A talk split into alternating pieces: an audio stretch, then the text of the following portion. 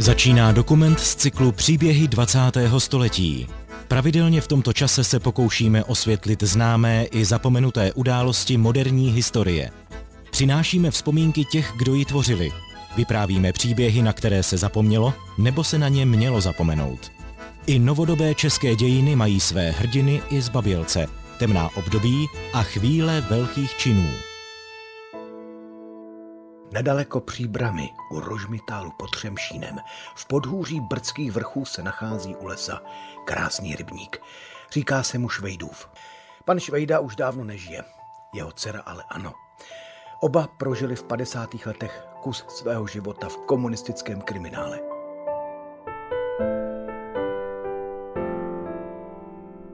Pan Švejda odmítal odevzdat svůj statek do JZD.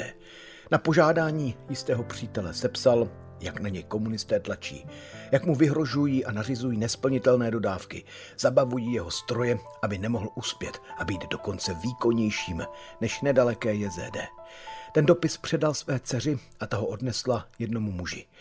Toho pak zatkla státní bezpečnost a do kriminálu za velizradu putoval pan Švejda i jeho dcera Jarmila. A právě oni budou dnešní příběhy 20. století, kterými vás od mikrofonu provází Mikuláš Kroupa. Jarmila Kovářová, rozená Švejdová, se narodila 13. října 1930 v předním Poříčí, což byla malá vesnice, šest sedláků, pár chalupníků. Švejdův statek byl největší, patřili k němu i dva rybníky. Chalupníci Švejdovým chodili pomáhat při sezónních pracích, oni jim na oplátku půjčovali koně na obdělávání políček. Jarmila vzpomíná na svoje dětství moc hezky. Moje rodiče byli úžasný tatínek. To byl, to byl inteligentní sedlák na tu dobu vzdělaný. Ten statek převzal v sedmnácti letech, kdy mu zemřel otec. Měla jsem úžasný rodinný zázemí, dětství. Každý starý člověk skoro vzpomíná na dětství jako na krásnou dobu, ale já opravdu jsem to dětství měla krásný. Mezi zvířaty, my jsme byli tak, nebyli jsme nijak stísnění, tak jsme byli jako stranou. Za náma louky, pole, prostě takový prostor, to já jsem moc, moc jako vnímala. Jarmilin otec František Švejda zdědil statek, který rodina předávala z pokolení na pokolení od roku 1630. Jejich jméno Švejdovi pochází skoro jistě po Švédech, kteří tu pravděpodobně zanechali potomka. Víte, když člověk si uvědomuje, co ty předci všechno museli vytrpět, tak máte k tomu úžasný vztah. A to není o penězích. To je, to je něco víc než peníze. Po roce 1939 museli sedláci plnit nacisty předepsané kontingenty. Odevzdávali maso, mléko, obiloviny. Nesměli bez povolení zabíjet domácí zvířata. Na tuto tradici navázali pak komunisté. Jídlo, které statek produkoval, nesměli statkáři rozdávat ani prodávat. K Švejdovým přijížděli různí příbuzní žijící ve městech, kde měli jídlo pouze na příděl, na potravinové lístky. Švejdovým bylo přirozené, že jim vždycky tajně něco dali. Venkov živil města. U nás nikdy se nekeťasilo. Za války jsme živili celý široký příbuzenstvo. Jednou se pamatuju, že jsem byla sama doma s babičkou a přišli dva takový ubohý lidi, někde od Jinců nebo od Berouna. A jestli bychom prodali jim nějakou mouku nebo něco. A babička, byli jsme sami doma. Babička mi říkala, hele, vem ten hrnec a jdi nahoru, tam jsme měli, říkalo se tomu žídle, a v tom byla namletá mouka. Vem do toho mouku a hrníček márku. No a tak jsem to přinesla, vysypali jsme jim to do nějakého pytlíku a oni, no a co jsme dlužní, babička říkala nic. No to, to, to snad ne, babička říkala nic. Nemluvte o tom, děte. Za to však sedlákům hrozil postih, vězení či dokonce koncentrační tábor. Pomáhat bylo možné, pokud jste měli jistotu, že vás nikdo ze sousedů neudá. Se všema lidma ve vsi jsme velice dobře vycházeli, až na jedno. To byl člověk tak, tak prostě zlej, nenávistnej. Ani bratr s ním nemluvil, i když byli, bydleli vedle sebe. A o tomhle člověku se vyprávělo, že zabil svou matku a v noci v pytli ji tahnul na koleje, tam jede, jsou koleje na Prahu, na Rožmitál. A tam prostě ji dal na koleje a pak eh, se usoudilo, že, že jí přejel vlak. Více nešetřilo tehdy. Tohle to jako po čase řekli nějaký chlapi, kteří byli na nějakým polním pichu a viděli ho. A takže opravdu to byl člověk hrozný. A tenhle člověk nás za Německa začal udávat. Jaké starosti a děsuplné chvíle jim tento člověk způsobil, o tom za chvíli. Ještě bych se rád zmínil o její mamince, která stála pevně, jak si v pozadí. A v těch nejtěžších chvílích si o celé hospodářství dokázala postarat, utěšit svoji dceru a podepřít statečného manžela.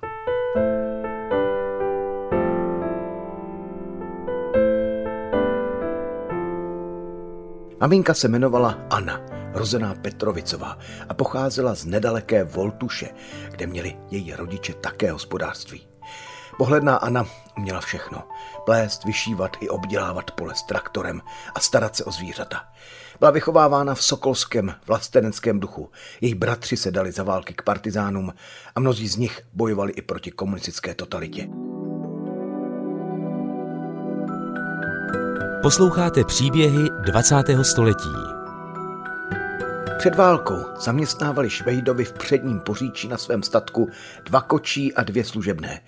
Během války je propustili, hlavně proto, že už je nepotřebovali. Nakoupili další stroje, dosípky a traktor. Znovu vyzýváme obyvatelstvo Prahy a okolí, aby pokračovalo na stavbách barikád a překážek na všech... Válka kolem nich jen prošla, a to takřka doslova, za národního povstání. Tatínek s dcerou Jarmilou zrovna opravovali na svých pozemcích ohradu, když začaly kolem nich létat kulky. Rychle spadli na zem a odplazili se do bezpečí. Nejspíš na ně vystřelil někdo z ustupujícího německého vojska, které táhlo od Prahy na příbram a šlo i kolem jejich polí. Za války si rodina užila spoustu strachu právě kvůli jejich zlému sousedovi. Měli oprávněný strach, schovávali jídlo. Hlavně se ale obávali o Františka Petrovice, bratra maminky, který se spolu s Jaroslavem Pomplem zapojil do partizánského odboje na Rožmitálsku. Jaroslav Pompl to jméno vám může co si připomínat. Jedná se o tatínka paní Milušky Havlujové. Jejich příběh jsme v našem pořadu vyprávěli už před lety. Miluška Havlujová, nesmírně statečná žena, laureátka ceny paměti národa. Prožila vlastně docela podobný osud jako Jarmila Kovářová. Jejich příběhy se právě přes tatínka Jaroslava Pompla proplétají. Odbojář Pompl byl za války prozrazen a než aby dostal do potíží svoji rodinu a přátele, utekl a měsíce se ukrýval kdesi v lesích. Jídlo mu tam nosíval právě František Petrovic, strýček Jarmily. Jarmila si pamatuje, že jednou strýček vzal do lesa a nesli prý plný batoh jídla. Chleba a nějaký špek pak položili kdesi v křoví a strýček desetileté dívence vysvětlil, že je to pro zvířátka. Jarmila tušila, že tomu tak asi není. Za války Švejdovi prožívali obrovské obavy. Kvůli jejich zlému sousedovi, co všechno na ně udá gestapu. U nás bylo dvakrát gestapo. on udal, že v silážních jámách máme skovanou pšenici a, a různý takovýhle nesmysly.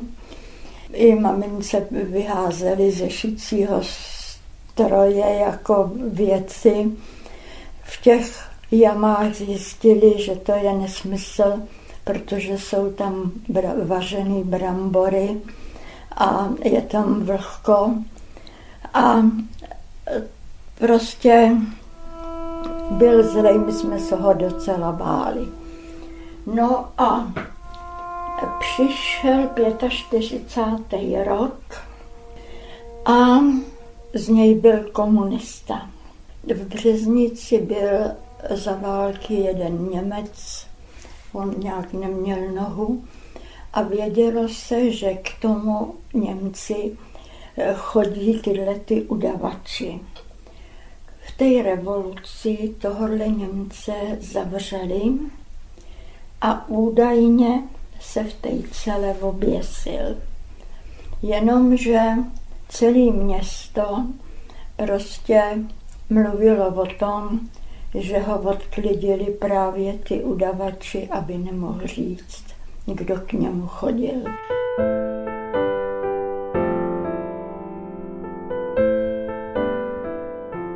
Z onoho souseda udavače se po roce 1945 stal oddaný komunista. Po roce 1948 i předseda Národního výboru. Jarmila roku 1945 dokončila měšťanku a protože její práce na statku bavila, přála si jít na střední zemědělskou školu. Ta byla ovšem nejblíže v táboře nebo v Klatovech a tenkrát se nehodilo, aby 15-letá dívka bydlela sama tak daleko. Rodiče však Jarmila přesvědčila a když už chtěla podat přihlášku, přijela na statek návštěva. Můj tatínek měl takovou rezolutní sestru, která byla provdaná v Praze a ta přijela a, a jaký pak studie, jaký pak studie. A u nás v ulici je rodinná škola tříletá, tak co potřebuje, stejně se vdá ať se naučí šít a vařit a takové věci a u nás může bydlet. A můj osud byl spečetěný. Mně se tam nechtělo, vůbec se mi tam nechtělo. No ale takhle to bylo rozhodnutý, v té době jsme byli zvyklí poslouchat. A tak jsem tam ty tři roky absolvovala. Jarmila bydlela v Praze v Belgické ulici u Tety. Navštěvovala tříletou rodinnou školu, která ji nebavila. Jarmila byla chytrá, lačná po vzdělání. V Praze navštěvovala divadla, chodila na opery, hodně četla a také si našla chlapce, který se o ní ucházel. Jednalo se o muže, kterého si později i vzala. Tenkrát ale nic takového neplánovala. Po rodinné škole v 18 se vrátila domů na statek a zrovna kousek od nich ve vedlejší obci zřídili novou střední zemědělskou školu. A to znovu probudilo její touhu vystudovat zemědělství. V létě toho 48. roku eh, přišel dopis z Prahy mé sestře, že není žádoucí, aby navštěvovala školu a prostě skončila. Bylo mi jasný, že já skončím na zemědělské škole taky. Tak jsme byli, byli doma. Švejdovým po roce 1948 opět začalo příkoří. Komunisté se k ním chovali stejně jako nacisté, v mnohem i hůř jejich zlý soused v té době už fanatický komunista a šéf Národního výboru, se snažil v předním poříčí založit JZD, jednotné zemědělské družstvo.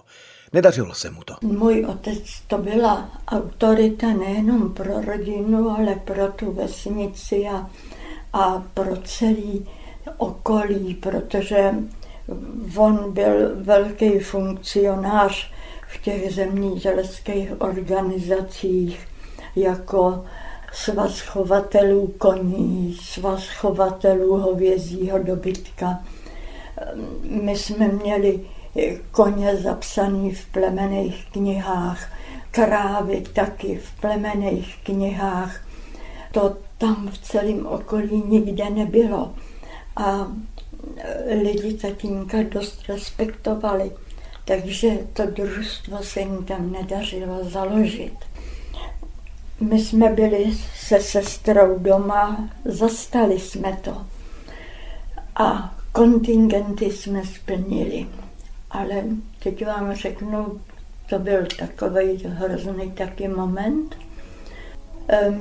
Měli jsme jeden rybník ustavený a druhý u lesa velký. A ten jsme lovili, latenský rybáři tam přijeli pro ryby. A když to skončilo, tak jsme se vraceli domů, otec jel s traktorem. My na válníku jsme seděli se sestrou, s maminkou, kádě tam byli. A vyjíždíme do dvora a najednou koukáme a za náma k nám jedou dvě 603. Tatínek vystoupil z traktoru a říkal jim, co si pánové přejete. A oni řekli, ty kádě si schoďte dolů a tady nám podepíšete, že předáváte ten traktor s valníkem strojní stanici. A jestli to nepodepíšete, tak pojedete s námi. Teď jsem viděla, jak babička stojí u okna, jak pláče. No, tak otec to podepsal, oni, jo, až a otec říkal, no a, a s čím budeme teď obdělávat pole? Máte ještě koně a když budete potřebovat, zavoláte si strojní stanici a ta vám za poplatek zvoře. Soudruzi za pár dní přijeli znovu a zabavili velkou mlátičku, pluk za traktor a další a další stroje. Švejdovým sebrali i obilí na sedbu a velkou část krmiva pro zvířata. A zbyli nám akorát ty koně. No a ten, jak jsem vám říkala, ten, ten vrah komunista, ten navyšoval nám kontingenty. My jsme měli dodávku brambor tak vysokou, jako celá ves. Ale zase se to podařilo splnit. Šikana ale neustala. Rodina se od přátel dozvěděla, že jejich dceru Jarmilu hodlají soudruzi zaměstnat na takzvanou povinnou umístěnku do kotelny na zámku v Březnici. Jarmila byla zoufala. Známý jejího budoucího muže pracoval v Praze ve stavoprojektu jako projektant a nabídl jí místo kresličky. Neváhala a z rodinného statku odjela a už se tam vlastně nikdy nevrátila. Posloucháte příběhy 20. století.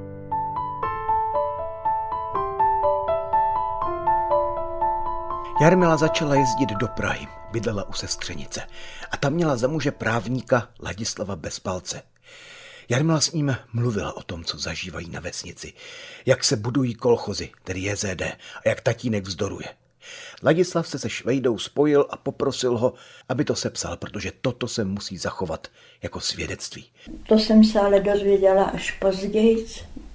Požádal mýho otce, jestli by napsal, jakým způsobem tlačejí komunisti na ty zemědělce, aby vstoupili do družstva. No tak tatínek to napsal, měli jsme psací stroj, tak to napsal. A takhle asi dvakrát nebo třikrát eh, mi dal obálku, dej to Láďovi. No tak jsem to dala Láďovi. No, tušila jsem, že, že je to něco eh, takového protistátního, ale víte, když jsem si vzpomněla na, na to, jak oni, jak oni jednají, jak oni postupují, když jsem viděla vedle ten sedlák zemřel, zbylo šest dětí, dědeček měl dřevěnou ruku a ty pětiletý, sedmiletý děti mu nakládali na, na, na vůz, na žebřiňák. No, tak jsem si říkala, ne, to si nemůžeme nechat líbit, to, to, to, to něco musíme dělat. Kromě tří obálek, které přinesla od svého tatínka a předala je Ladislavu Bezpalcovi, svěřila se tomuto právníkovi, že ve stavoprojektu projektují několik nových letišť. Nebylo to nějak tajné, veřejně se o tom v podniku hovořilo a diskutovalo. Jarmila ale netušila, že se tak stává součástí odbojové protikomunistické skupiny, do které také nepřímo patří Jiří Stránský. Jistě ho znáte. Neobyčejně statečný muž, za komunismu dvakrát zavřený. Po roce 1989 velký vypravěč příběhu z 50. let. Scénárista slavného seriálu Zdivočelá země. Proč jen mou zem tak zkouší Bůh. Dobrým vše vzal a zlým přál sluch. Jednou, jednou jsem se tam setkala u toho ládi, u té sestřenice s Jiřím Stránským ale jen, jen tak jsme se minuli a ta sestřenice mi říkala, já jsem se on byl moc hezký kluk, já jsem se ptala, kdo to je a ona mi říkala, ale to je vnuk bývalého ministra Mali Petra a neptej se na nic víc a nezajímej se o to. Jiří Stránský, jehož dědečkem býval obtloustlý někdejší ministerský předseda za první republiky Jan Malipetr. Byl v té době vyhublým mladíčkem s tmavými delšími vlasy česanými nahoru. Ženám Jiří Stránský jistě imponoval. Pracoval tenkrát v národním podniku Čedok Propak v oddělení plagátu. Bohužel se Jiřího Stránského už na Jarmilu zeptat nemůžeme zemřel v roce 2019. Tady je kratičká ukázka z jeho vyprávění, čím se tenkrát na začátku 50. let řídil.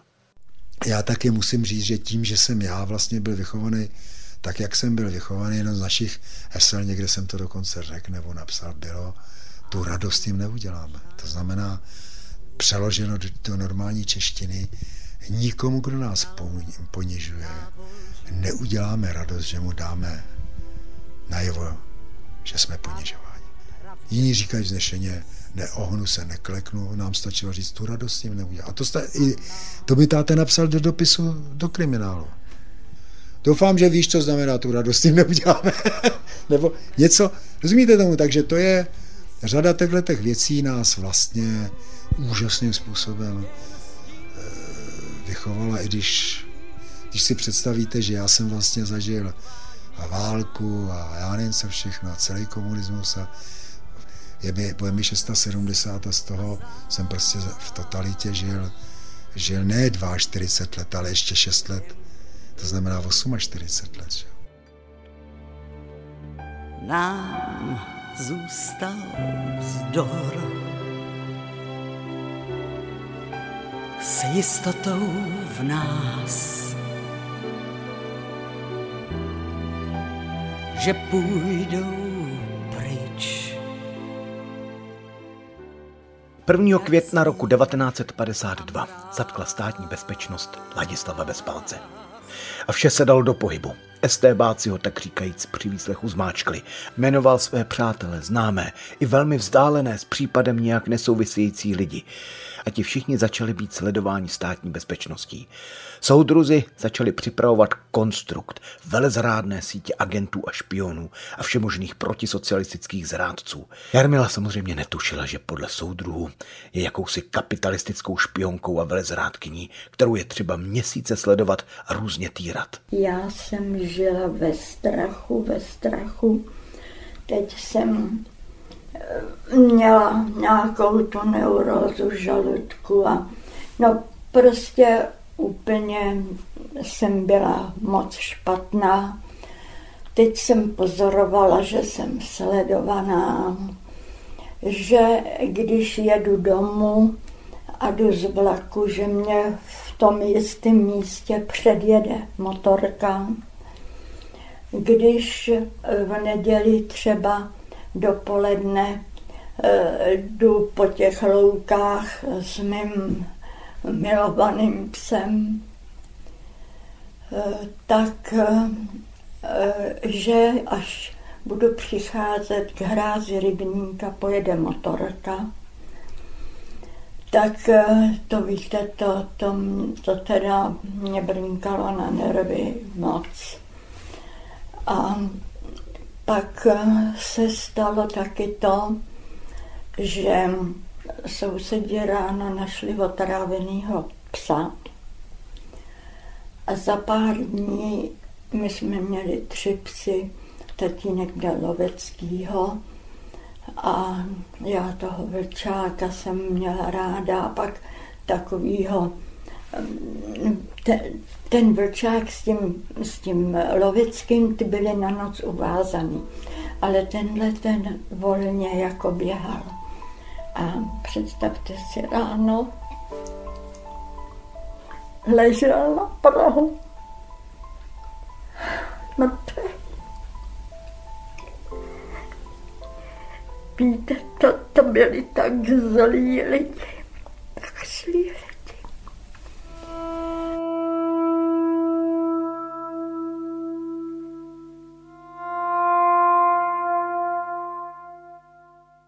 Když přišla Jarmila 22. dubna 1953 domů k sestřenici ze schůzky se svým milým, slyšela za dveřmi podezřelý hluk. A já otevřu dveře a tam takový vazouni, asi čtyři nebo pět, kolik jich bylo.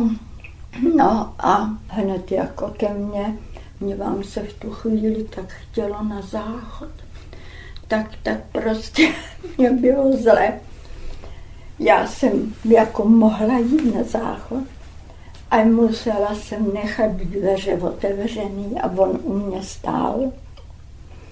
A nesměla jsem spláchnout. Bylo mi 22 pryč. Dovedete si to představit.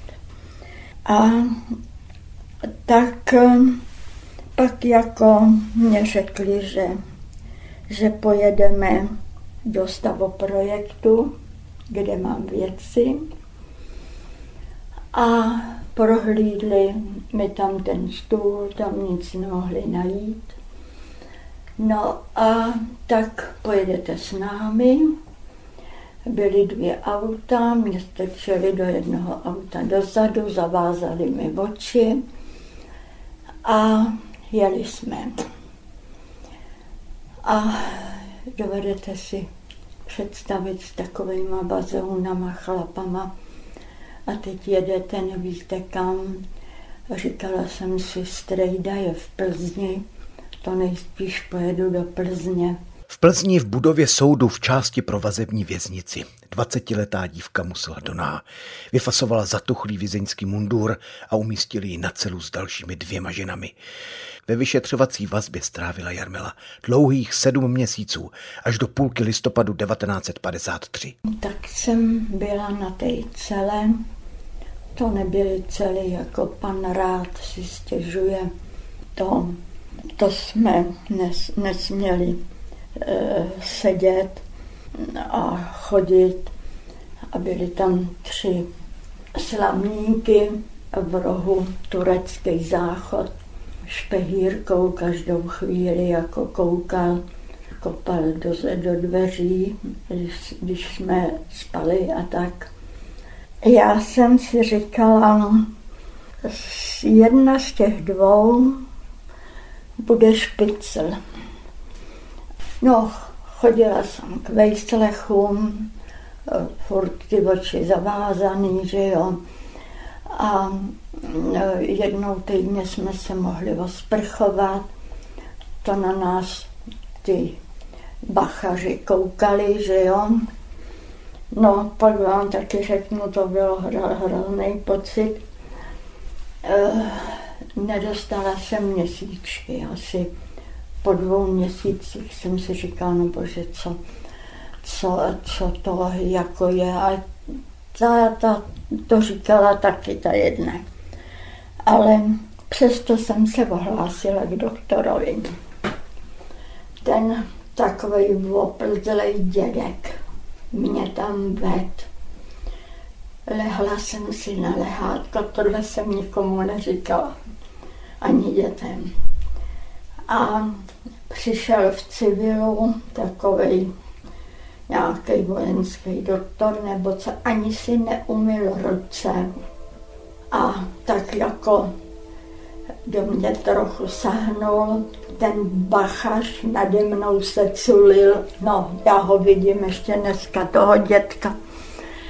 A ten doktor říkal, je to v pořádku, to se může stát. Až, až skoro po roce jsem, se mi to objevilo. A většině oni nám zřejmě dávali něco do kafe. A, ale řeknu vám, mně bylo po všem možným doma špatně, jak jsem měla tu neurózu žaludku, ale tam jsem snědla jedna hnědý brambory a nebylo mi nic. Jarmila Švejdová zažila ve vyšetřovací vazbě různé druhy ponižování. Byla později umístěna na hromadnou celu mezi vražetkyně, zlodějky a prostitutky. Vyšetřovateli mnoho nezapírala. Potvrzovala, že třikrát odnesla obálku od táty a předala panu Bezpalcovi a že mu také povídala o letištích. Vše státní bezpečnost věděla, ale přesto vyšetřování trvalo nekonečně dlouho, protože soudruzi se z případu rozhodli udělat rozsáhlou síť špionů a dostat do ní další a další lidi. Jarmila byla zoufalá a naivně se upínala k představě, že se přeci všechno vysvětlí a ona půjde domů, vždyť nic nezákonného neprovedla.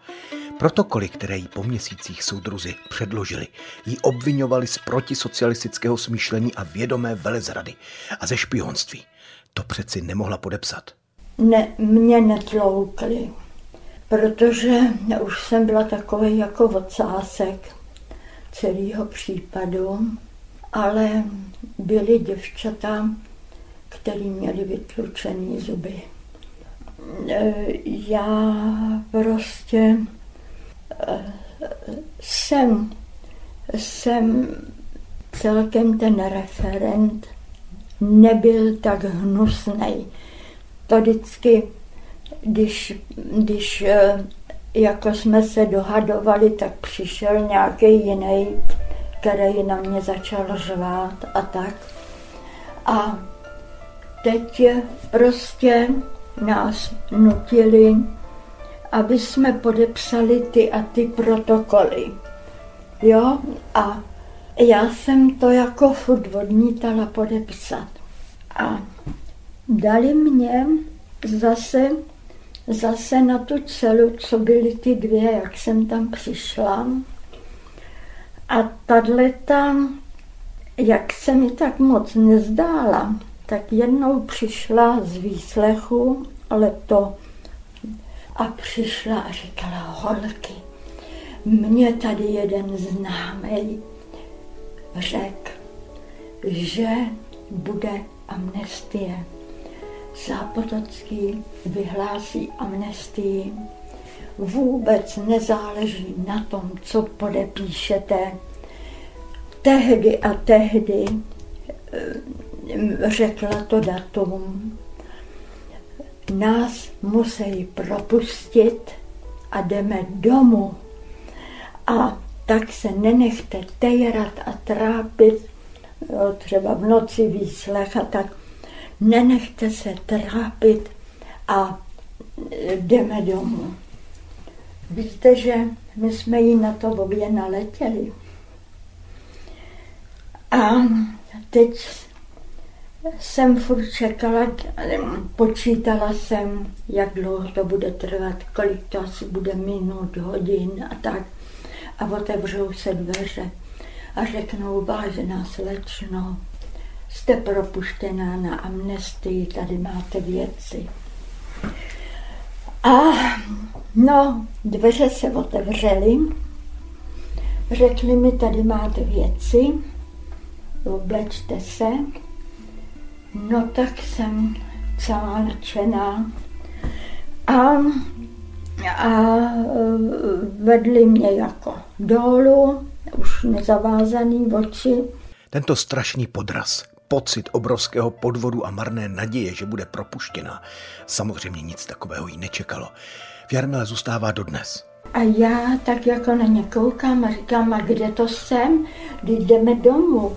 Kdy je amnestie? A tahle ta manželka toho důstojníka mi říká, ty jsi taky na tu káču naletěla. To je vražetkyně. A dělá takovýhleho fízla a to už kolik lidí sem takhle přišlo. Žádná amnestie není a jdeme k soudu.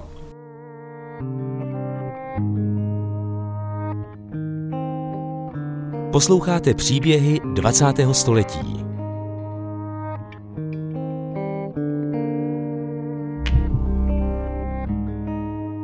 Vyšetřovaná údajná špionážní skupina byla rozdělena na dvě části. Zřejmě z důvodu, aby mohly padnout vyšší tresty a do případu se dostali další lidé. Jednu skupinu soudili v Plzni, druhou v Karlových Varech.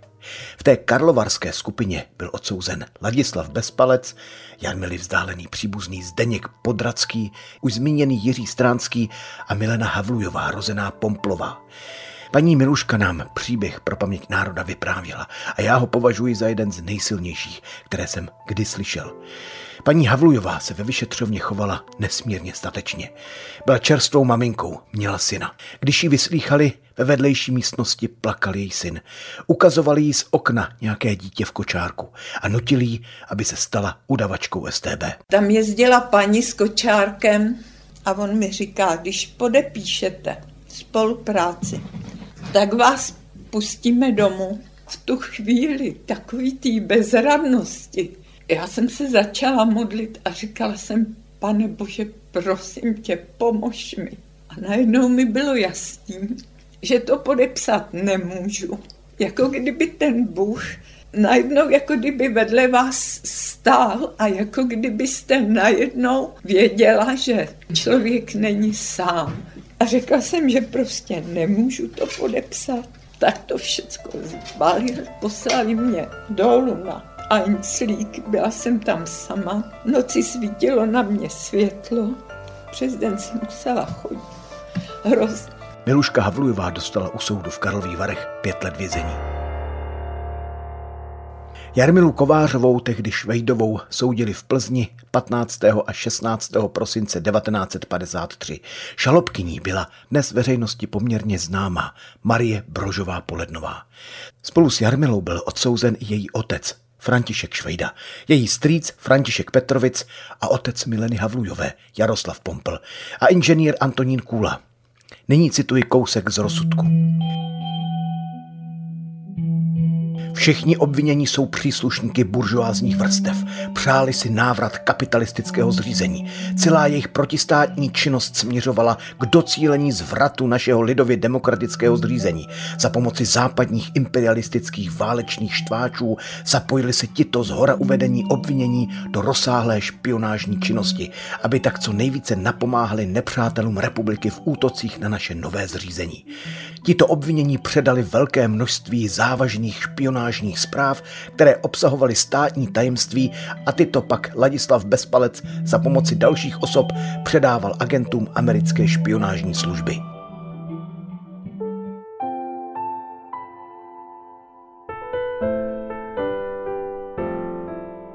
Ladislav Bezpalec je samozřejmě informace o kolektivizaci a o politických procesech. O tom, co v lágru na Jáchymovsku v 49. roce zažil pan Pompl, skutečně snažil předat do zahraničí, aby se vědělo, co se tu děje.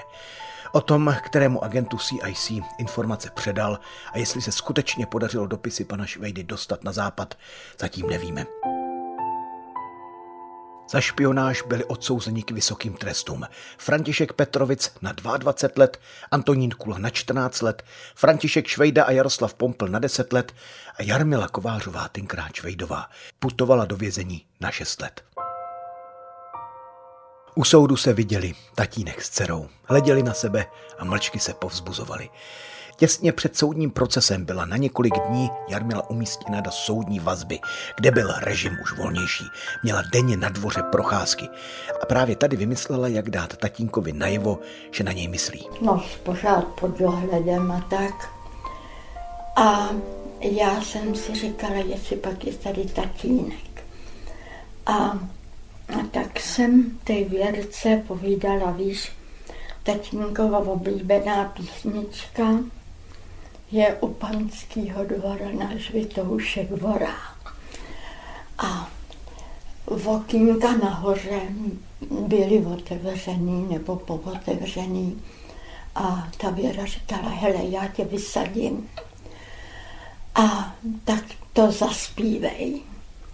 A tak mě vysadila a já jsem do toho okna zaspívala hodně hlasitě u panského dvora náš Vitoušek Borák, jenom ten začátek. A v tom se vozovalo, jak tatínek hvízdá to pokračování. Až pole do ora na mě si zavolá, on mě už zdaleka... Jarmila si trest odseděla ve slovenských železovcích. Po dvou či třech letech přivezli do této ženské věznice onu udavačku z policejní vazby. Právě tu, která Jarmilu přesvědčila lží o amnestii a Jarmila následně podepsala protokoly. Dlouho se Jarmila domnívala, že kdyby nepodepsala, bývala by nebyla odsouzená.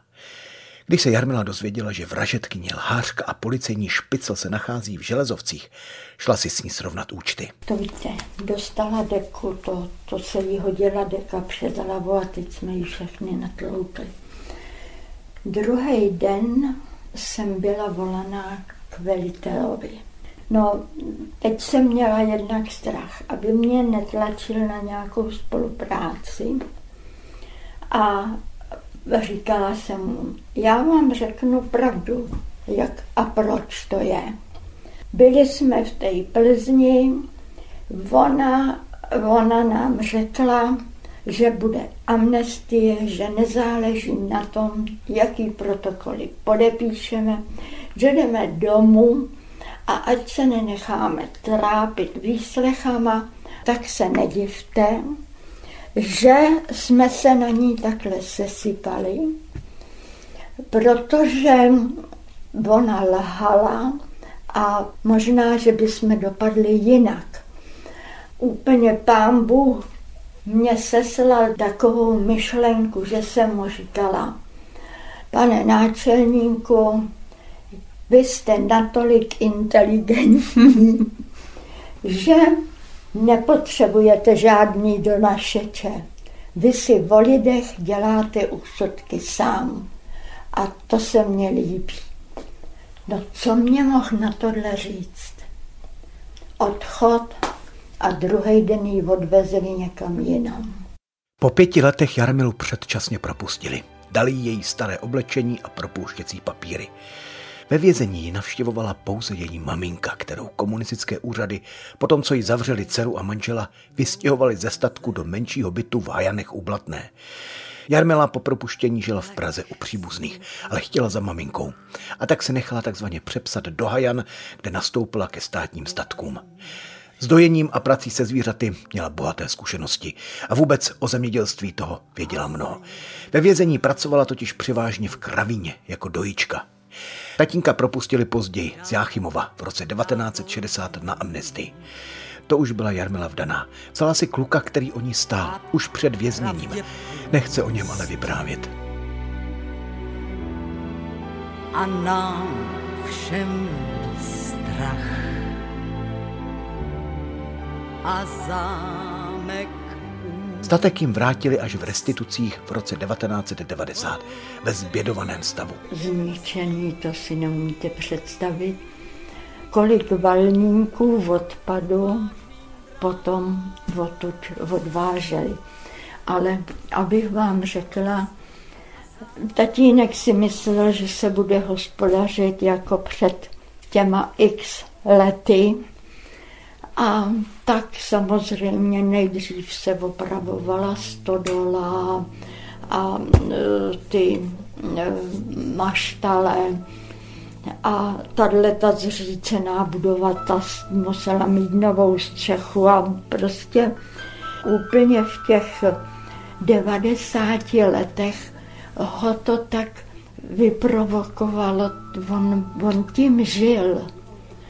A, a tak jenom, jenom se těšil, že, že tam umře, že se tam nastěhujou a že, že tam zemře. A to obytné stavení nechávali až naposled.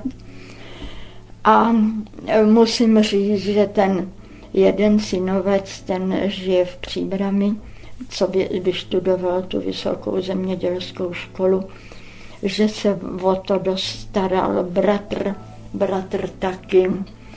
A tak tyhle ty hospodářské budovy, ty, ty byly v perfektním stavu. To obytné stavení do dneška ještě není opravený. Tatínek zemřel v 95. roce, bylo mu 92 let.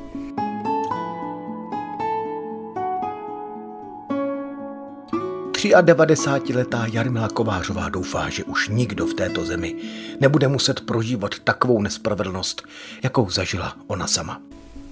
Já jsem se nezbavila strachu z budoucnosti. O mě už nejde, ale jde o ty děti, vnuky a nevím, nevím, co jiného říct. Je tady, je tady moc lidí, kteří to dobře nemyslejí a těch se bojím. Já vám moc děkuju. No. Loučí se s paní Jarmilou Kovářovou kolegyně z Postbelum Magdalena Sadravecová, která nahrávku pořídila v lednu roku 2016. Na závěr mi dovolte poděkovat vám, všem, kteří nás podporují a vás posluchače srdečně zvu do klubu Přátel paměti národa. To jsou lidé, kteří nás pravidelně podporují drobnou částkou. Jen díky darům jednotlivců a firem může existovat redakce paměti národa. Děkuji a naslyšenou se těší Mikuláš Kroupa. Tento pořad vznikl ve spolupráci Českého rozhlasu a neziskové organizace Postbellum. Vše o příbězích 20. století najdete na internetu Českého rozhlasu Plus, na portálu Paměť národa nebo třikrát dvojité v postbellum.cz.